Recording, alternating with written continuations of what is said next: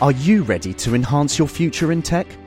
Then it's time to make your move to the UK, the nation that has more tech unicorns than France, Germany, and Sweden combined. The nation that was third in the world to have a $1 trillion tech sector valuation. The nation where great talent comes together. Visit gov.uk forward slash great talent to see how you can work, live, and move to the UK. 85% of the folks have bank accounts, but only about 20% of them actually use the bank. They rely on other forms to meet their financing needs. These guys don't have access to credit. Like as a startup when we launched back in 2018, the lending market in Sri Lanka was $5 billion. And what we understood is from this 5 billion requirement, almost 40% was reliant on loan sharks and individuals who have very dubious practices of charging excessive interest rates as well as very unpleasant collection methods.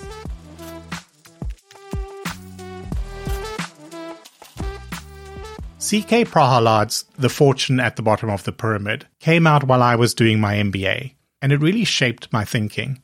It's part of the reason I'm proud of the work we're doing at ConfirmU to facilitate access to credit for the underbanked. Now, let me not climb on any high horses. The vast majority of my career has been spent helping high street banks lend to high street customers, but back to the matter at hand. Lending to these bottom of the pyramid communities can be difficult to get right. Or perhaps it's more a case of it can be easy to get away with doing it wrong. And so many have in the past. But when you do strike that balance, you can take away the poverty premium that comes from having to buy single serving everythings because sometimes a more flexible cash flow is all that you need. Probably because of my own background, I've only ever thought of this from that angle. How can we help a consumer that currently has to buy a single serving of shampoo twice a week free up time and budget by being able to buy one big bottle a month with its associated discounts? The thing is, though, the shop that is selling that shampoo often has the exact same problem. Unilever might be making the shampoo, but typically it is a little mom and pop family store that's actually selling it. And they can find their growth limited by their access to working capital. If you can't stock your store, you can't grow with demand spikes. And if you can't grow with demand spikes, you might find it hard to survive demand dips. Welcome to How to Lend Money to Strangers with Brendan le Grange.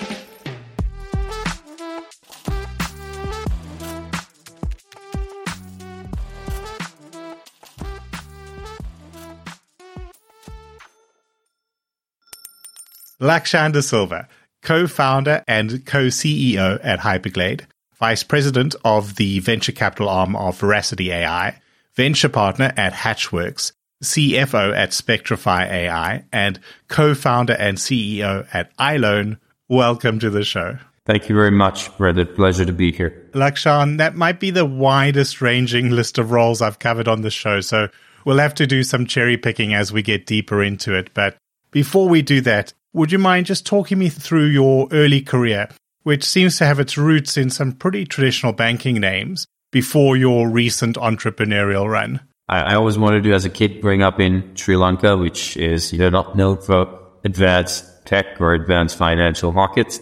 I always wanted to work in Wall Street. So I was born and brought up in Sri Lanka, but I had the good fortune of studying in the US.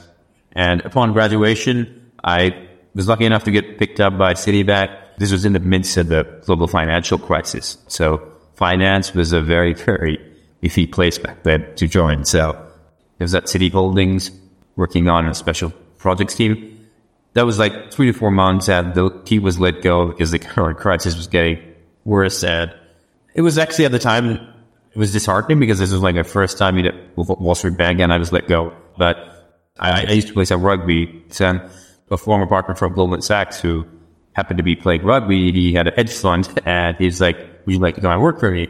And th- at the time I thought he was running like a rugby equipment store, but it turned out he was a hedge fund. So I was able to get back into Wall Street and I was a 22 year old kid coming from Sri Lanka, not much exposure like in the early 2000s as you would have now. So it was a lot of exciting and nerve wracking times, but I think kind of helped me get perspective on how the markets work, how people are tuned, how different people are wired differently and what incentivizes who. And I did a deep dive into the futures and commodities markets because we were a global macro fund. I did some trading in Chicago as well while working in New York. And I got a good offer for high energy to be a research analyst for them covering oil and gas, covering soft agricultural commodities, as well as metals. And uh, after about a year and a half doing that, I realized I like the action of it, not writing about it. And I, I, I feel like I need to align myself with a purpose bigger than myself. And entrepreneurship always appealed to me. And in, in the US, you have what you call an H-1B visa, which I was actually fortunate enough to get. And the condition on that H-1B visa is that you have to stay within a certain domain. If you want to do a pivot into, let's say, a tech company, that might be not as straightforward as it might seem. So, okay, are you going to work towards getting your work permit or your green card sorted, or are you going to focus on solving problems? At that point, I took the call. Hey, I need to go back to Asia, which is known for having problems, especially in my country, Sri Lanka. Like we have a ton of problems at any given time. So coming into an area with a lot of problems would kind of help me hone my skills as an entrepreneur. So came to Sri Lanka to work at this uh, fintech called Cashme. This was uh, in the heydays of uh, fintech, and we raised close to about a million dollars back then. And we got voted as one of the top 30 fintechs in ASEAN, which was quite a recognition. I mean, if you look at now, I mean, ASEAN is one of the most digitized in the world. So it was a good recognition, but what Cashme taught me is like how to figure out your business models, how to fine tune it, how metrics like, you know, users might not actually serve you well in the long run. That was my experience with Cashme. Unfortunately, the Cashme business model lacked certain aspects, which got exposed when uh, banks like DBS in Singapore started offering things like PayLah, which had subsidized interpayment between consumers. Yeah, it's interesting because you talked about the digitization of the region, but also, of course, there was also a huge and early push towards instant payments, direct payments to friends. You know, you went to New York on this big adventure. You got into Wall Street. You got into the world of high finance. And then you took the foray into the startup world and it didn't necessarily go exactly to plan. It could have then been a time to send you back into one of the big banks and your salaried life, but instead you doubled down. So after that first step into someone else's startup, very quickly you were founding your own startup in iLoan. So what was that spark?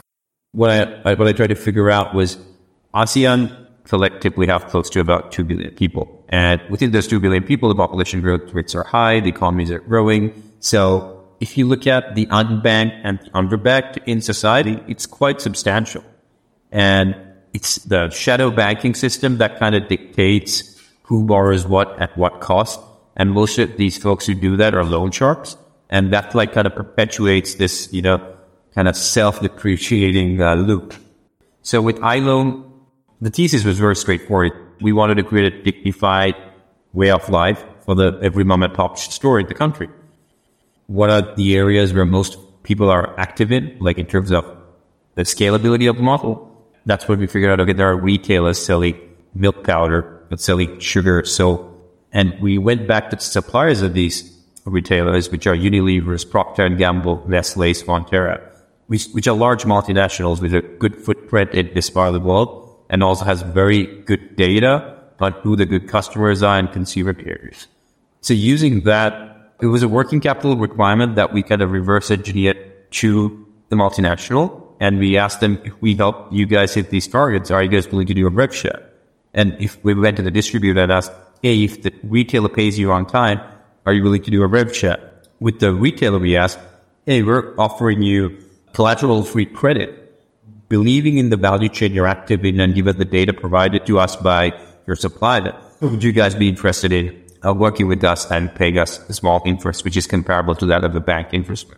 So all three checked off. That's where we realized we actually had a product market fit. With that in mind, we started scaling up the product. Yeah, Lakshan, I think one of the things that's interesting with the iLoan model and, and I guess trade finance in general for myself is that as a consumer and somebody who's w- worked on consumer lending, but not really the SME world, is you can forget about how much money is caught up in the system, you know, just sort of waiting around trying to get between retailers and distributors and manufacturers. So I'm really keen to understand that a bit more, how you've brought those together. But Sri Lanka is a country and a market that doesn't make many headlines. If I think of it, in fact, I've only really got one rather bad memory in my mind of a, a, rainy day in Durban about 20 years ago in the Cricket World Cup where South Africa messed up the maths and got themselves knocked out of their own World Cup. But if we think about the country as a, as a marketplace, primarily in terms of SMEs and SME lending, but just in general, kind of what was that market like six years ago when you, you started iLoans and what were the hoops that a typical sort of mom and pop store would have to jump through if they did want to get finance? Sure. And uh, just for the record, I think it was Mark Boucher who was defending that last ball. Yes, yes. I think he cheered as well. yeah, I heard So yeah, to answer your question, uh, the biggest reason for people not to have access to working capital is lack of collateral, which is about 60% of the issue, and lack of KYC, because especially in emerging markets, identity is still getting established. In Asia, this is a $600 billion issue. And this is South, Southeast, and East Asia. And what this creates is a vicious form of informal lending, excessive interest rates, and illegal collection methods. And as, as a startup and as a Sri Lankan, I wanted to use Sri Lanka as a base case. This is a small enough country with 21 million people. It has a decent literacy rate of 95% comparable with the developed world, but its economy, it still hasn't taken off. I don't think since independence Sri Lanka has ever achieved its true potential. But in Sri Lanka, what we understood is the SME sector accounts for almost 75% of the in- industries, provides almost 45 to 50% of employment, and contributes over like 50% of the GDP. So there's an opportunity here. But these guys don't have access to credit. The startup would be launched back in 2018. The lending market in Sri Lanka was $5 billion, which is not that big in a global sense. And from this 5 billion requirement, only 3 billion are met through formal channels, which is about 60%. Almost 40% was reliant on loan sharks and individuals who have very dubious practices of charging excessive interest rates as well as very unpleasant collection methods. Are you ready to enhance your future in tech? Then it's time to make your move to the UK the nation that has more tech unicorns than France, Germany, and Sweden combined. The nation that was third in the world to have a $1 trillion tech sector valuation. The nation where great talent comes together. Visit gov.uk forward slash great talent to see how you can work, live, and move to the UK. Hey, Dave. Yeah, Randy. Since we founded Bombas, we've always said our socks, underwear, and t shirts are super soft. Any new ideas? Maybe sublimely soft. Or disgustingly cozy. Wait, what? I got it. Bombas. Absurdly comfortable essentials for yourself and for those facing homelessness. Because one purchased equals one donated. Wow, did we just write an ad? Yes. Bombas. Big comfort for everyone. Go to bombas.com slash ACAST and use code ACAST for 20% off your first purchase. And coming from a tech and a finance background, we realized there might be a potential for us to provide credit underwriting to a blockchain solution. We went into the mom and pop stores. They have data and that data is of certain value. And if we could use that data and reverse engineer back in the supply chain from the point of origination to the point of distribution and, you know, work upstream, midstream, downstream, you figure out certain pain points, which could be solved through data, which actually improves the quality of life and the experience and cost savings for everyone involved. So that was kind of the premise we went with. We just narrowed down on a big enough problem. We launched it with one of the ice cream producers in Sri Lanka, trying to try to keep things sweet. We were like, "Hey, uh, do you guys want to sell more ice cream?" Uh, you know, they give like 15 days credit. We were like, "Why don't we make it 21 days? Do you think they'll buy two boxes more, which would be 10% more of your top line. And also we requested in terms of the data to provide us with the top 10% of their customer base because when I went and met their CEO, I was like, Hey, if you guys want to like, you know, park some of your bad debts with us, we're going to die off after like a couple of months. But if you want to like build your own business, figure out what's the uppermost point in your industry. If there's sufficient working capital, then we could work together. And we started with ice cream back in March and we had about three users. By September that same year, we had about 19,000 users. That it was quite a heartening experience because, you know, there's a bank every corner in Sri Lanka. I mean, Sri Lanka is actually an overbanked country compared to some of its Asian peers or African peers or South American peers. It's just that 85% of the folks have bank accounts, but only about 20% of them actually use the bank. So they rely on, you know, other forms to meet their financing needs. So that was how we kind of got into this space. Yeah, and it's it's impressive the sort of results you can get just by tweaking a little bit of that funding to to terms that better fit their business. I want to keep you on the topic of blockchain because obviously it's an area that you're a bit of an expert in. Or what role does it play in linking together these disparate parties? Sure. One of the big plus points for blockchain technology is its ability to create transparency and its ability to create records which are not changeable. So the transparency component is what we were striving towards was open loop lending, which means we don't take collateral, which also means we believe in a supply chain and then we take a bet on it. The blockchain technology we were using was Hyperledger and we connected the nodes in terms of the supplier. For example, it could be a multinational like Unilever. Then we connected with the retailer. We had our app on their phone. And then we connected with the bank, which is lending, and then also the distributor. So at the time, tokenomics was not as popular. But in Typicon, what we realized is we could actually create a derivatives product which reflects the actual market condition rather than a derivatives product which tends to be used for speculation.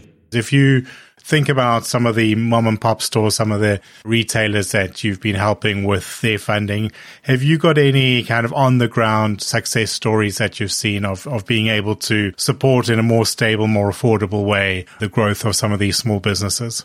At any given time, a mom and pop shop is limited by their working capital, so they can actually service their market. Based on their needs, we get a unique insight because we partnered up with pretty much all the suppliers. So we had more data on the retail store than the retail store knew about himself, which actually gave them data driven insights because in, Sri Lanka or in most Asian countries, like especially that type of mom and pop shops, like they sometimes just feel bored and they close the shop and go home at three o'clock. And obviously the sales are going to get affected. But uh, what we were able to do is we were able to kind of help them efficiently allocate their capital because they didn't know what to sell they, they just have like a standard bottle and they take about six months. They're like, oh, we need six cartons of milk, three boxes of toothpaste or something. So we were able to use that data to show the supplier, hey, you guys need to focus on this particular market here. There's a new apartment complex coming up because it's in the inherent interest of that supplier that this kiosk goes from like a 40 by 40 box to like a grocery store. You know, they can put more stuff. Yeah, and I think it's one of the key problems with the unaffordable um, debt to, well, unaffordable loans to small businesses is that they can only stock to a limited level. So if we kind of average days, if there's a really good day, they just close shop early. So they don't make that extra benefit. But as soon as there's a downturn, the loans are unaffordable and the business shuts down. And it, even just the affordable debt allows them far more flexibility, which sort of actually translates to far more stability uh, in their business and then the data insights to allow them to take advantage of the rises and falls. I think it's huge in being able to build businesses that can be resilient to downturns, to grow when it's a time to grow and then sort of see and react to, to downturns. So Lakshan, if, if someone's listening and they want to learn more about the iLoan product, uh, maybe they uh, want to get involved with you directly in that ecosystem, or maybe they just want to get their heads a little bit more around trade finance and, and how you can do that in a developing market with modern technology like blockchain and AI.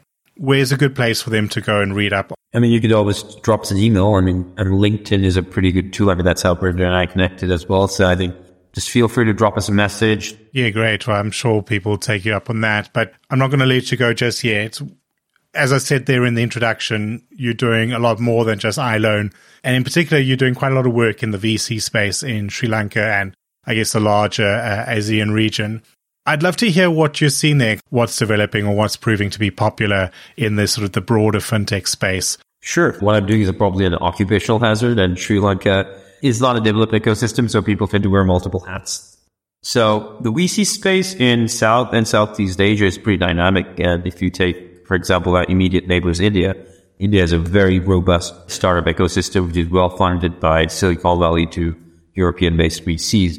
And same with Southeast Asia. We have a presence in Singapore. Singapore is a good hub to get connected if you want to like tap into the VC deal flow. Interestingly enough, the deal flow happening in Southeast Asia has been pretty decent despite the funding winter we're experiencing these days and the whole negative news surrounding startups, funding, VCs.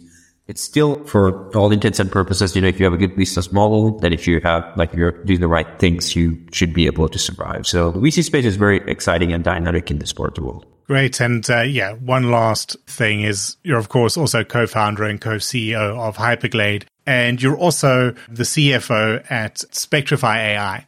So, what innovations are you you bringing to market there? Obviously, not as directly related to the lending world, but I still think pretty interesting for the audience. Hyperglade, we started that as an NFT company like two years ago because we knew a lot of content creators wanted to put their creations online and it morphed into multiple things. We did Sri Lanka's first NFT auction to great success. The NFT market was getting saturated. There were too many rug pulls. There were too many dubious projects. We looked at the big picture. We realized the internet is evolving and maturing and going into a more decentralized technology. So we're actually positioning our services to be a B2B play where we enable companies migrate from Web 2 to Web 3 and it's going to take another three, four years for the market to saturate and for the infrastructure to set in. But we have a few folks we work with closely. It's very dynamic because there's a lot of noise. Like everyone was an NFT expert last year. Now everyone's AI expert. So yeah. So it's, uh, it's one of those things. In terms of Spectrify, we're an agri-tech startup uh, using AI, ML, and computer vision to help agricultural supply chains ensure quality control and quality assurance. Globally, right now, with global warming to geopolitics, food security is a big concern. And on top of that, any given supply chain, almost 30% of the output goes away due to lack of quality assurance. So what we've understood is if we incentivize the supply chain to abide by quality, one, it will ensure that there's a certain level of food security. And also the folks who are the farmers have a dignified way of living, have access to financing and access to better technology. Because I feel like if you're going to start with first principle that technology is a human right as a part of education, access to education, then it's only fair for us to roll this out as a product. Yeah, well, lots of exciting projects on your plate at the moment. So thank you very much, Lakshan, for making the time. Pleasure. Thank you very much for having me on the show, brother. Please do give us a shout if you're in Sri Lanka next at anyone. Just feel reach out. Uh, we'll do that. It's uh, on our list. We need to come and visit. And thank you all for listening. Please do look for and follow the show on your favorite podcast platform and share the updates widely on LinkedIn, where lending nerds are found in our largest concentration. Plus, send me a connection request while you're there. This show is written and recorded by myself, Brendan le Grange, in Brighton, England, and edited by Fina Charlson of FC Productions.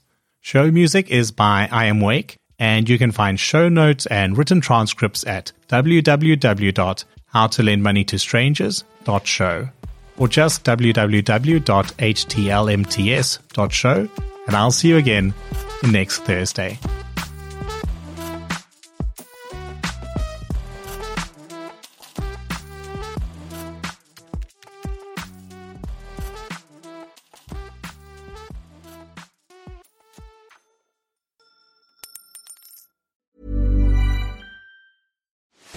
Are you ready to enhance your future in tech? Then it's time to make your move to the UK, the nation that has more tech unicorns than France, Germany, and Sweden combined. The nation that was third in the world to have a $1 trillion tech sector valuation. The nation where great talent comes together. Visit gov.uk forward slash great talent to see how you can work, live, and move to the UK.